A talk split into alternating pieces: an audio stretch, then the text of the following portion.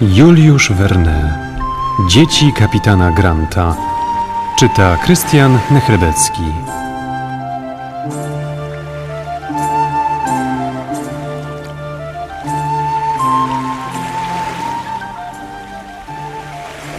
Glenarvan, zapominając o głodzie, pragnieniu i znużeniu, zaczął pytać Toma Austina, jakim sposobem jacht znalazł się w tych stronach.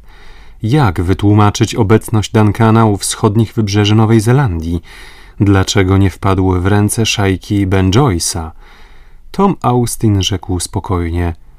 Duncan krążył u tych brzegów na rozkaz waszej dostojności. Wykonałem pańskie polecenie zawarte w liście z dnia 14 stycznia. Nie był pisany pańską ręką, ale pan go podpisał.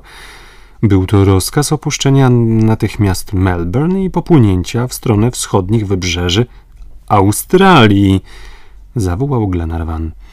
Pewność, z jaką wypowiedział to słowo, zbiła z tropu starego marynarza. Australii?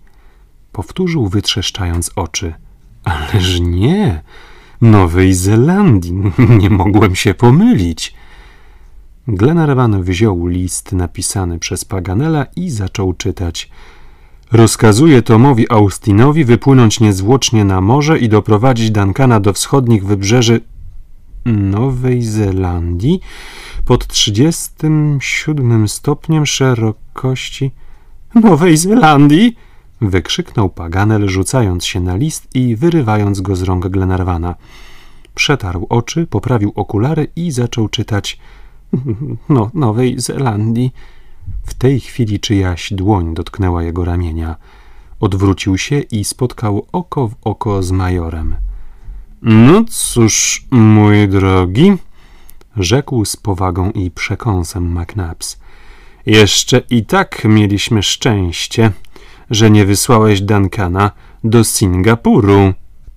Ten żart dobił biednego geografa. Cała załoga zaśmiewała się do łez. Paganel nie zdawał sobie sprawy z tego, co robi i nie wiedział, co ma robić dalej. Szedł bez celu prosto przed siebie, zawadził nogą o zwój lin. Rozległ się nagle straszliwy huk. To działko ustawione na pomoście dzioba wypaliło nieoczekiwanie. Okazało się, że nieszczęsny Paganel pociągnął za sznur nabitej armatki. Geograf spadł z trapu. Dziesięciu marynarzy rzuciło się do kubryka i wkrótce wyniesiono stamtąd długie ciało geografa. Towarzysze poczciwego Francuza byli zrozpaczeni. Major, pełniący w podobnych przypadkach funkcję lekarza, przystąpił do zdejmowania odzieży z nieszczęśliwego Paganela, aby opatrzyć mu rany. Ale zaledwie wyciągnął rękę w kierunku konającego, gdy ten wyprostował się nagle jak pod dotknięciem igły elektrycznej. Nigdy, nigdy! Zawołał i, zaciskając podartą kurtkę na wychudzonym ciele, z dziwnym pośpiechem zapinał guziki.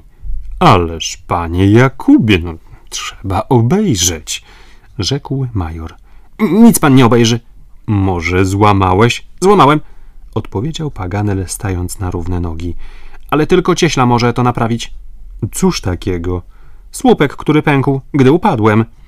Wybuch śmiechu powitał tę odpowiedź, która przekonała podróżnych, że ich przyjaciel wyszedł zdrów i cały z niezwykłej przygody, jaką było zawarcie bliższej znajomości z działkiem pokładowym.